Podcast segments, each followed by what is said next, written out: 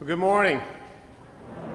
Good morning to everybody on online that's joining us, and um, I see a few Myers Park people here this morning, and I'm glad to be remembered. Uh, you haven't forgotten me. Uh, but since you're here on Stewardship Sunday, let me just say, fill out your pledge card to Selwyn. I mean, if you're going to go cheating, you got to pay the band to dance. So fill that pledge card out to Selwyn Presbyterian Church. Amen. Amen. What Laurie failed to mention was when we met her years ago, she was selling beer. And um, that's why I fell in love with her. And um, so um, I was uh, blessed to be able to perform their wedding ceremony baptized children, be friends with them for all these years. And so coming back here is just the coolest thing in the world to uh, be a part of what Laurie's doing with you and for you, and um, just to see the vitality of this congregation in the midst of a pandemic. We're all struggling to, to just be together and to be the church. You're doing a pretty good job of it. So thank you for having me. It's an honor to preach. I don't get to do it much anymore. I just preach at Catherine uh, during the day, and when I'm finished, she says, "Okay, that's great. Uh, take out the trash." Uh, so I used to be somebody, but now I'm not. There, there is a man who is standing in the Gospels at the very end of the Gospels. And his name is Joseph of Arimathea, a, a city that's no longer in existence. We don't know anything about this man, um, except that he went and asked for the body of Jesus from the cross to be placed in his own tomb. The story is found in all four Gospels, which is sort of unusual for stories to make it in all four. But Matthew tells us something about Joseph that the other three don't. Hear his version of Joseph's story. When it was evening, there came a rich man from Arimathea named Joseph, who was also a disciple of Jesus. He went to Pilate and asked for the body of Jesus, and then Pilate ordered it to be given to him. So Joseph took the body, wrapped it in a clean linen cloth, laid it in his own new tomb, which he had hewn in the rock. He then rolled a great stone to the door of the tomb and went away. The word of the Lord. Now, see, only Matthew tells you that Joseph was a rich man. I'm not sure why the others left that part out, but Matthew gives it to you, who was a rich man. And, and I've, I wondered, why do I need to know that? What about this story tells me that I need to know Joseph's financial status. Why would you, why would you think to tell me that? Matthew doesn't tell you, and Joseph was married to Becky. They had three children. He was a lawyer. No.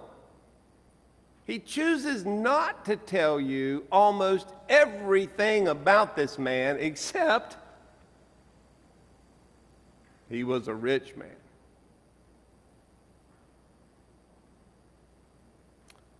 Joseph goes to Pilate and asks for the body of Jesus, which makes absolutely no sense.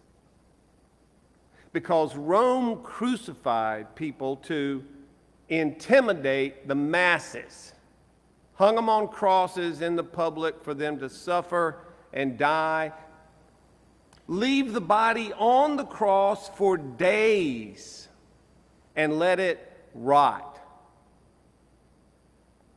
to make a statement. They would post a plaque over the head of the criminal that would tell the crime. And then if you walked by the crucifix, and they crucified him in places where you'd have to see him, and you'd walk by and see the plaque, and Rome was saying, if you commit this crime, this is what will happen to you.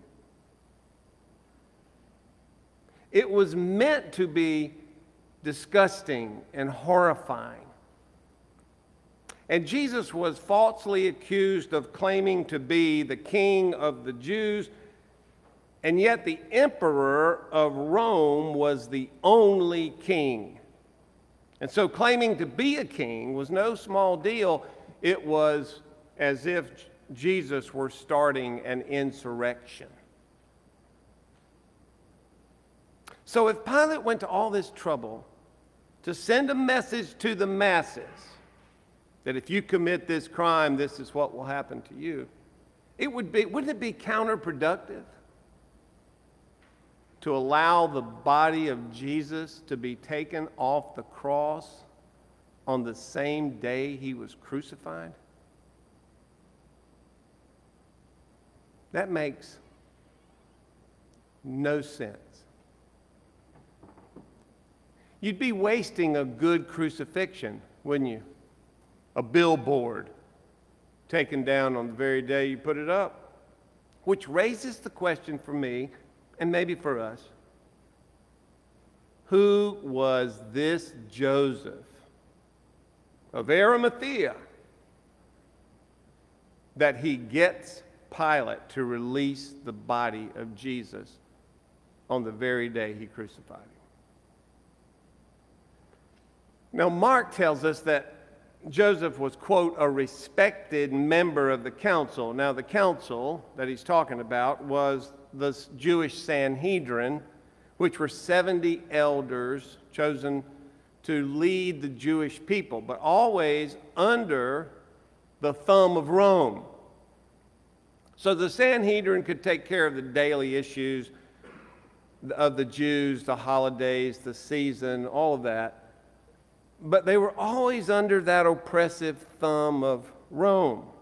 And so Pilate would have worked with the council, with the Sanhedrin, as a Roman governor and the Jewish council, they would have worked together through the difficulties they had. So here's the point Pilate would have known Joseph of Arimathea personally. They would have worked together on different issues. And as a member of the Sanhedrin, Joseph likely, therefore, had some political clout with Pilate. So Mark tells us this strange sentence Joseph went boldly, interesting word to pick. Joseph went boldly. You know what boldly is? That's when a two year old is mad at you and walks away. You know, you don't slip in to see Pilate like, you think maybe I could see Pilate today? Maybe, probably, maybe. What do you think? No, Mark gave you the word boldly. He stomps in boldly to see the governor. Wouldn't you love to have been a fly on the wall at that meeting? I imagine it went something like this. Joseph gets into the office and he says, Thank you, Governor, for allowing me to see you on such short notice without an appointment. I'll get right to the point. Uh, this morning, you crucified a carpenter from Nazareth He claimed to be uh, king of the Jews. And Pilate said, Yeah. Yeah, I did. Made quite a stir. In fact, what of it? Well, sir, after uh, this Jesus is dead, I understand he's on the cross at this moment. I would like to have your permission to take his body and put it in my own personal tomb. And I'd like to do that before the Sabbath begins at 6 p.m. today, if, if, if, if possible.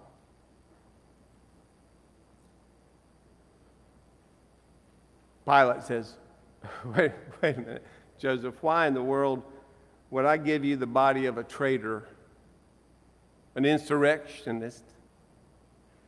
On the same day I crucified him, it was your council, by the way, Joseph, that asked me to crucify him in the first place.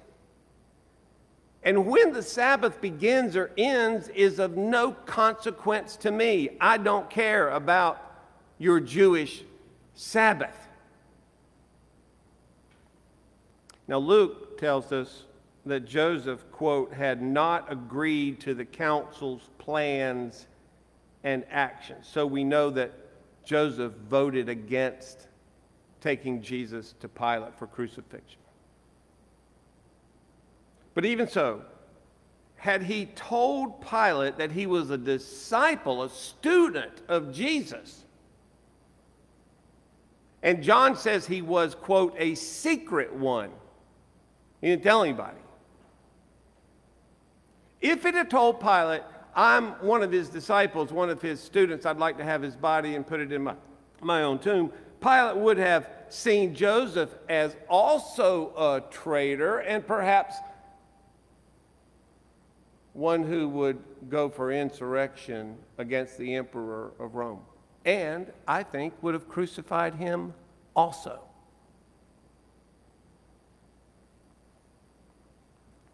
If you're asking me to have mercy upon this criminal, Jesus, who defies Rome, claims to be a king, if you care about this Jesus, maybe you don't care about Rome. Now, this was very, very, very, very, very risky for Joseph to go to Pilate. So, again, why would he release this body to this man? Who is this guy? Was it his guilt over sentencing an innocent man to death? I mean, we picked that up in the story that Pilate didn't really see anything wrong with this guy. His wife told him not to do it. But it wouldn't be like a Roman governor to admit such guilt because that's a sign of weakness, and you can't let your people see you being weak. That can't be it. But here's another thought I had. Could Joseph have purchased the body of Jesus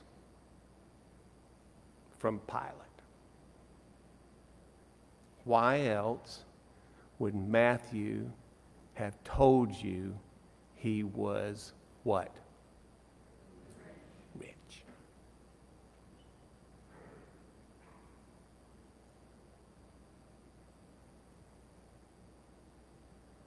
Did he bribe Pilate? Did he make a generous contribution to the Pilate Foundation? Did Joseph purchase the body of Christ? Wouldn't that be a story? And how much did he pay for it? See, we don't know because there's no details about this meeting. In fact, they chop it off. All the Gospels chop off and say, and Joseph boldly went into Pilate and requested the body of Jesus, and Pilate ordered it to be given to him. Do you know what they left out of that? Everything. What happened in that room? How did this man, Joseph, get this governor of Rome to give him the body of Jesus at 3 o'clock in the afternoon on Friday? I don't know, but there's no way he walked in there and just asked for the body and got it. I think he bought it. But something else about this story doesn't make any sense, and that's that God used a rich man to get this done because the Bible is pretty well known for broadcasting warnings to the rich. You know what they are. Jesus remember you remember the story of the young rich ruler. He was rich. Jesus said, Go divest yourself. Divest yourself. Divest yourself. In other words, get rid of the wealth. Wow. And then come follow me.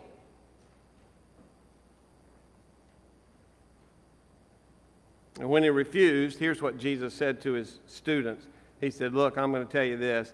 It'll be hard for a rich person to enter the kingdom of heaven. Man, those are bad words for you and me because we're rich it will be hard. You know what? Jesus never said it would be hard to do anything else. He never said, you know what? It's going to be really hard to be crucified. He never said that.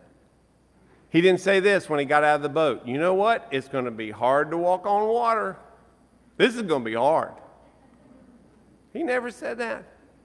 When the storm came and he parted the, the whole thing, he didn't say, see that storm? That's going to be hard.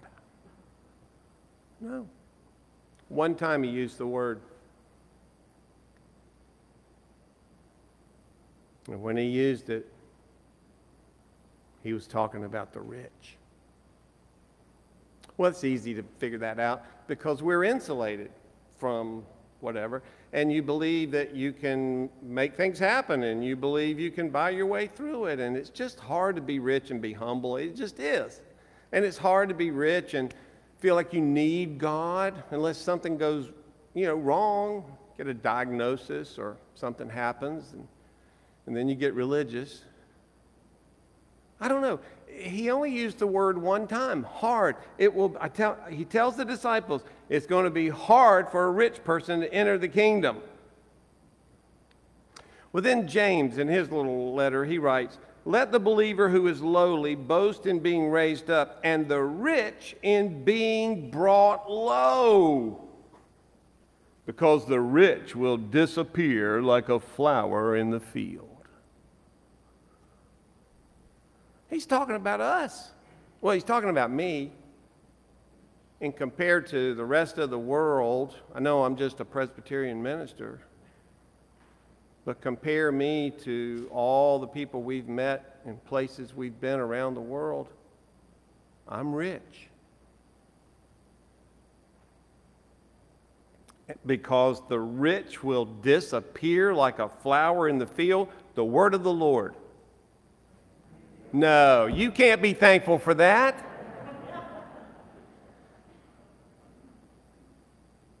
Habakkuk, the prophet, proclaimed, Moreover, wealth is treacherous. The arrogant do not endure. This is Bible talk. And then Matthew fires a direct shot over the bow.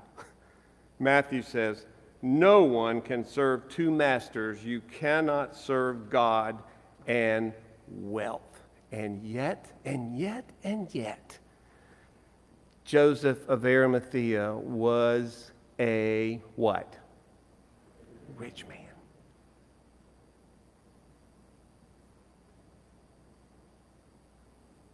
Jesus never asked him to divest. I mean, we know nothing about this guy. We don't know how he met Christ. We don't know how he became a secret disciple. We don't know how Jesus got into him. But somehow it happened. And yet, Christ didn't say to him, Joseph, look, I want you to go divest yourself. Make sure you sell that very expensive tomb you've got. No.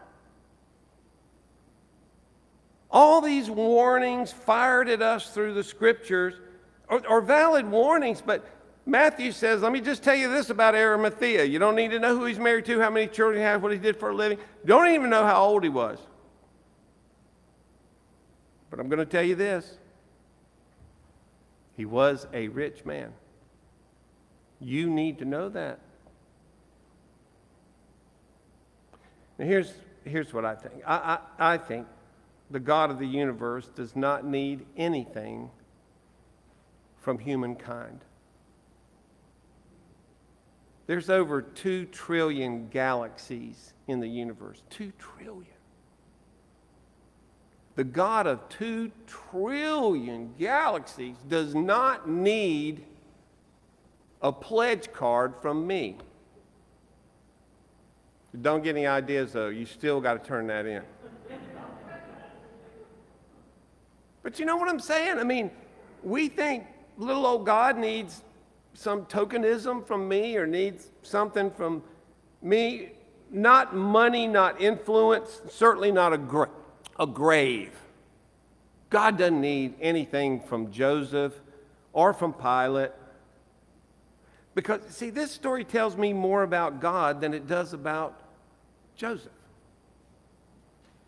God allows us to participate in the work of God. That's what's going on here with Joseph. I don't need your money. I don't need your political clout. I don't need you to persuade Pilate. I could breathe upon the earth and shake the foundations of the world. I don't need you.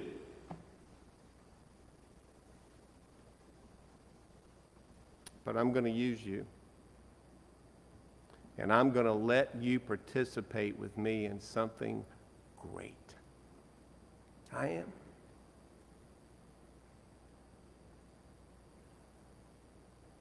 God has used the most unlikely people in the Bible. You know that. God has used the rich today, He's used the poor, the, the widow and her mite.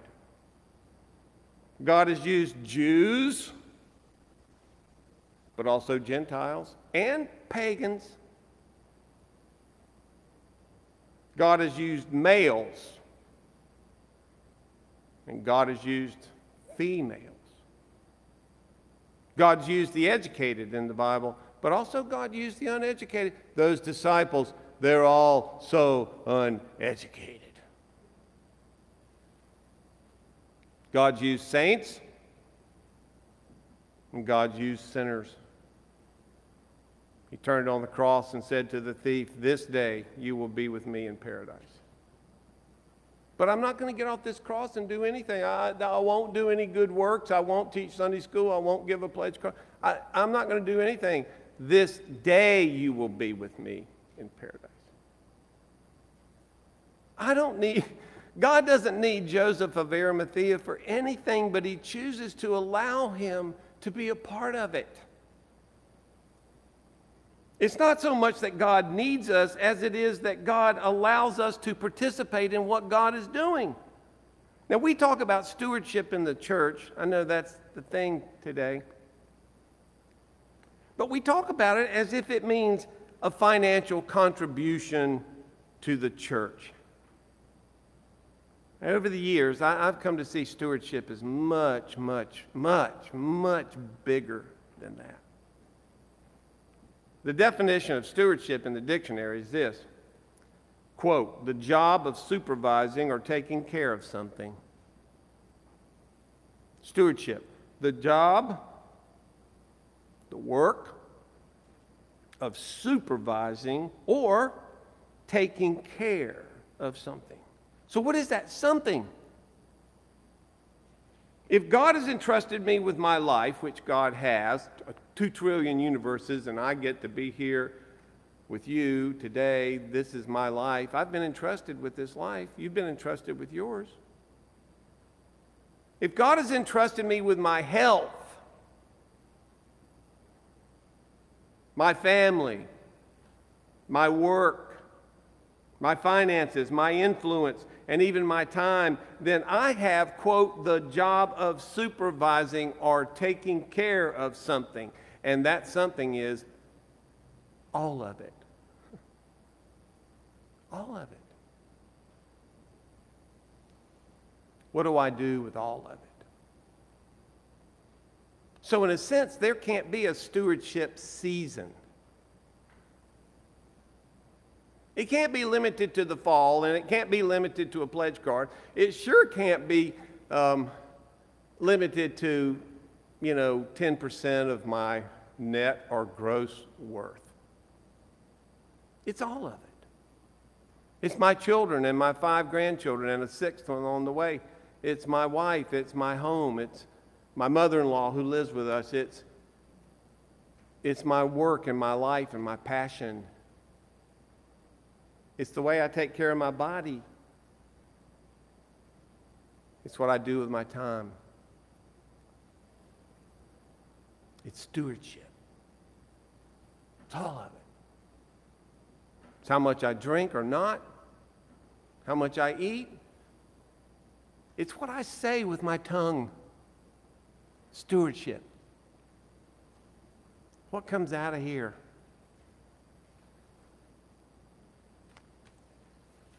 So, stewardship is Joseph standing, I can just almost see him. The crucifixion has happened over here. Joseph is standing near his tomb, it's very nearby. I can almost see him just standing there, hands clasped, at the end of the gospel on a Friday afternoon, by the way, with all the right stuff, with all the political clout, with all the money. He was rich. And with a hand chiseled tomb. A Mercedes Benz of a tomb. The Jesus who hung around poor people his entire ministry, touched lepers, pointed out widows, given a mite, always there with the oppressed, is buried in a Mercedes Benz tomb. It's almost comical. If it weren't true, it'd be funny. Stewardship is Joseph standing there with everything the clout to get in to see Pilate, whatever he did to get that body out, the linen cloth he had to go buy, the tomb he had carved out, thinking it was for him, but it never was. All of it belonged to God. What part wouldn't? Of your life, what part wouldn't belong to God?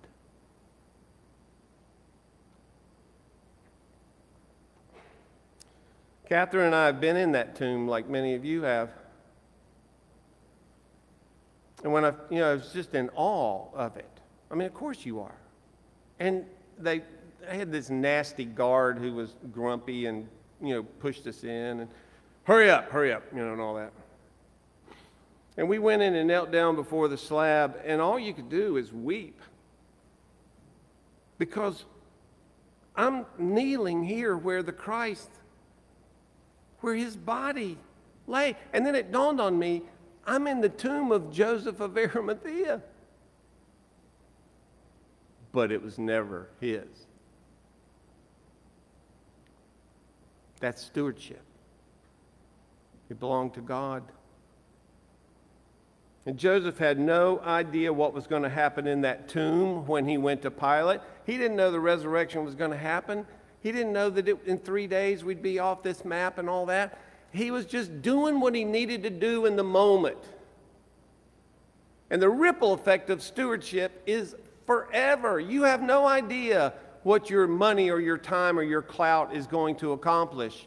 You just be faithful and let God do the rest of it.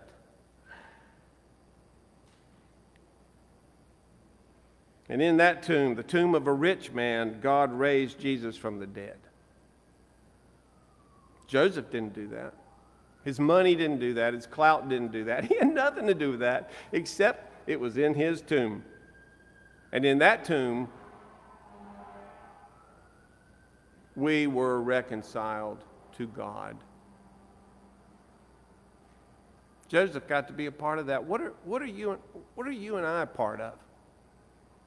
What are we participating in that is the work of God in the world? And wherever you find that, go attach yourself to that. Go do that. And be a part of that, Joseph or Josephine. Go do that. We're called to the job of supervising and taking care of something. And that something is all of it. It's all of it.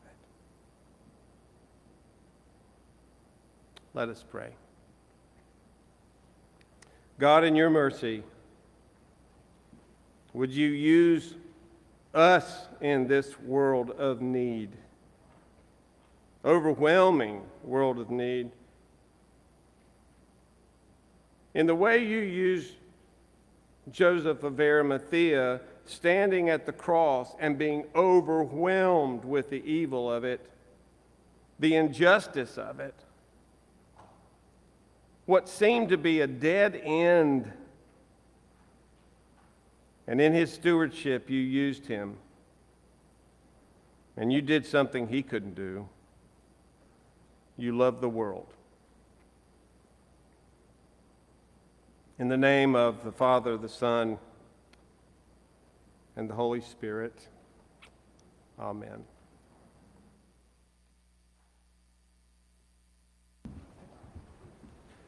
Let us continue our worship in prayer.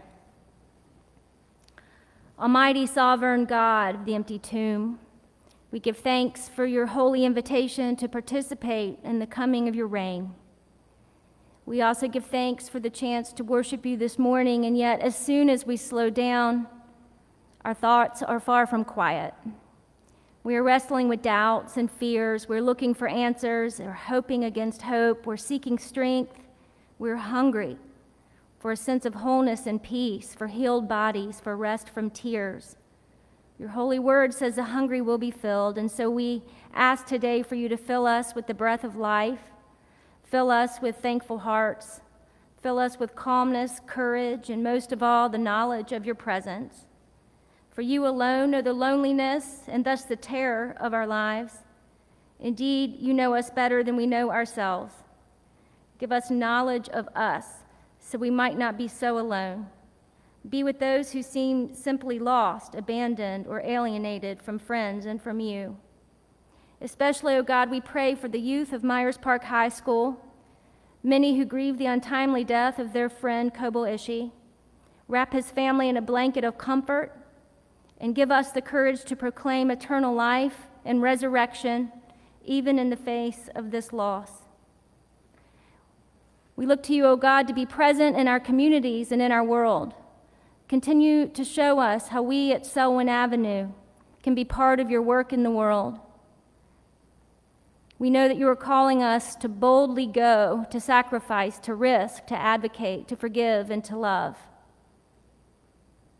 We ask that you bless the work of our hands, bless the prayers of our hearts, bless all that we offer today in stewardship. Yes, our money, but also our time and our talents and every part of who we are. And now we gather all our prayers together, the spoken and the unspoken, and we pray the prayer that your Son taught us to pray, saying, Our Father, who art in heaven, hallowed be thy name. Thy kingdom come, thy will be done on earth as it is in heaven. Give us this day our daily bread, and forgive us our debts as we forgive our debtors. And lead us not into temptation, but deliver us from evil. For thine is the kingdom, and the power, and the glory forever. Amen. Friends, as we consider what it might mean to turn back to God in discipleship, I invite our elder, Suzanne Newsom, to present our invitation to discipleship this morning.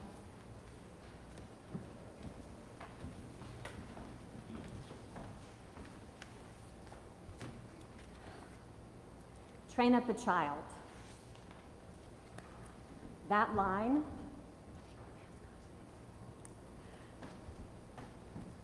train up a child.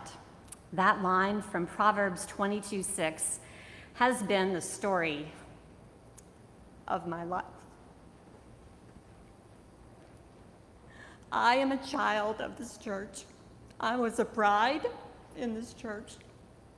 I'm now the widow of a man who loved this church.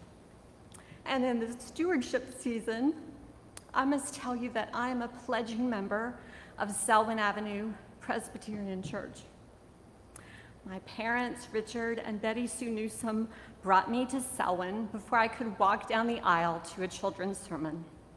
My father would hand me the envelope to place in the offering plate as it passed by, and later he made sure that Eli and Andrew did the same. Our Winkenwerder sons were baptized here and confirmed here with all of the questioning that arrives with discerning what do we believe? How does this world work? In the season of my life, I've asked the same questions last spring. How is my world going to work? But you know what? It's not my world. It's not my world. It's God's world. So here I am to tell you that I'm still struck by how deeply Selwyn loves its people. Yes, our family has been deacons and elders several generations over, and Sunday school teachers and circle and choir members, but we never expected the return that we have received.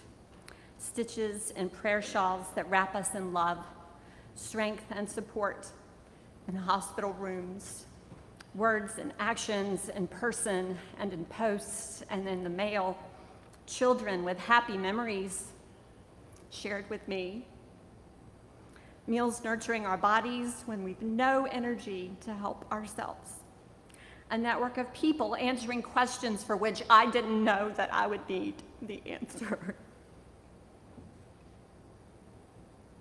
songs that lift our spirits and that help me to sing my own melody. I thank God for this community that surrounds our family with love in our time of grief. I know I'm not alone. I am enough, and I know there will be enough. If you've made a pledge to Selwyn, as have I, it has had an impact on someone in a positive way, I'm so certain. Selwyn's members demonstrate its mission both here on our campus and beyond. If you're here as a visitor, I welcome you, as someone did my family when we said, yes, this is a place to grow in the love of Christ. If you are wondering where you are in this crazy pandemic time of life, I challenge you to just breathe and pause and listen. And then do the next right thing. Train up a child in the way that she should go, and when she is old, she shall not depart from it.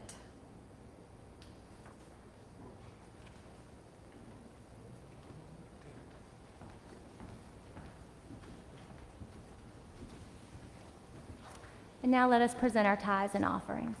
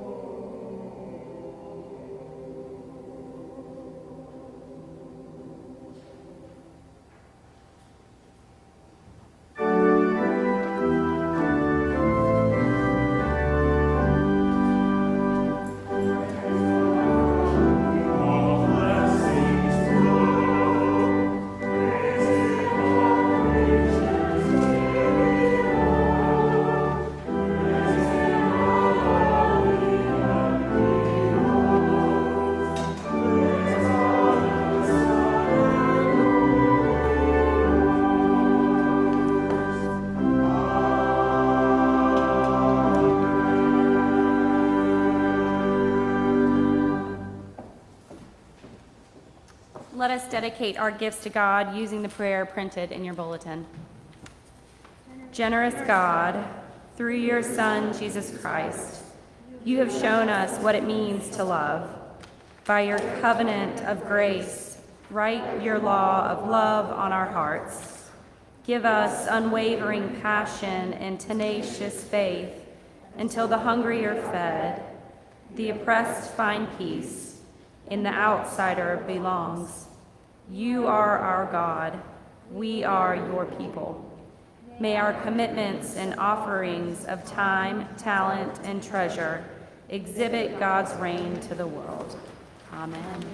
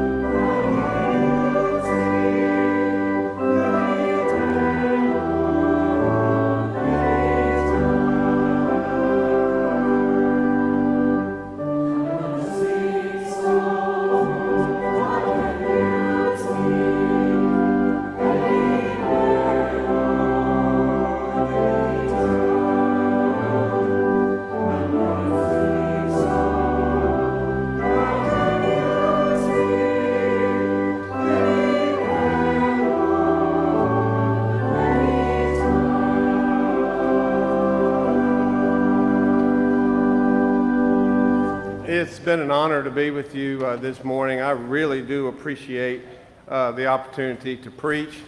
It's, it's just so rare for me, and to be invited uh, to be back and be with you this morning, uh, excuse me, was a treat indeed. But I hate getting out preached. And um, when Suzanne stepped up and told her story, I went, You really did not need me to come. Um, what, a, what a bold story and testimony that was. And the kids, you did a great job. It takes a lot of guts to stand up in front of people who look like that and, and sing, and I really appreciate it. It's just been a good day, good day to be together um, in, in worship. The blessings of the Father, the Son, and the Holy Spirit now go with all of us as we go back into the world and live out our stewardship.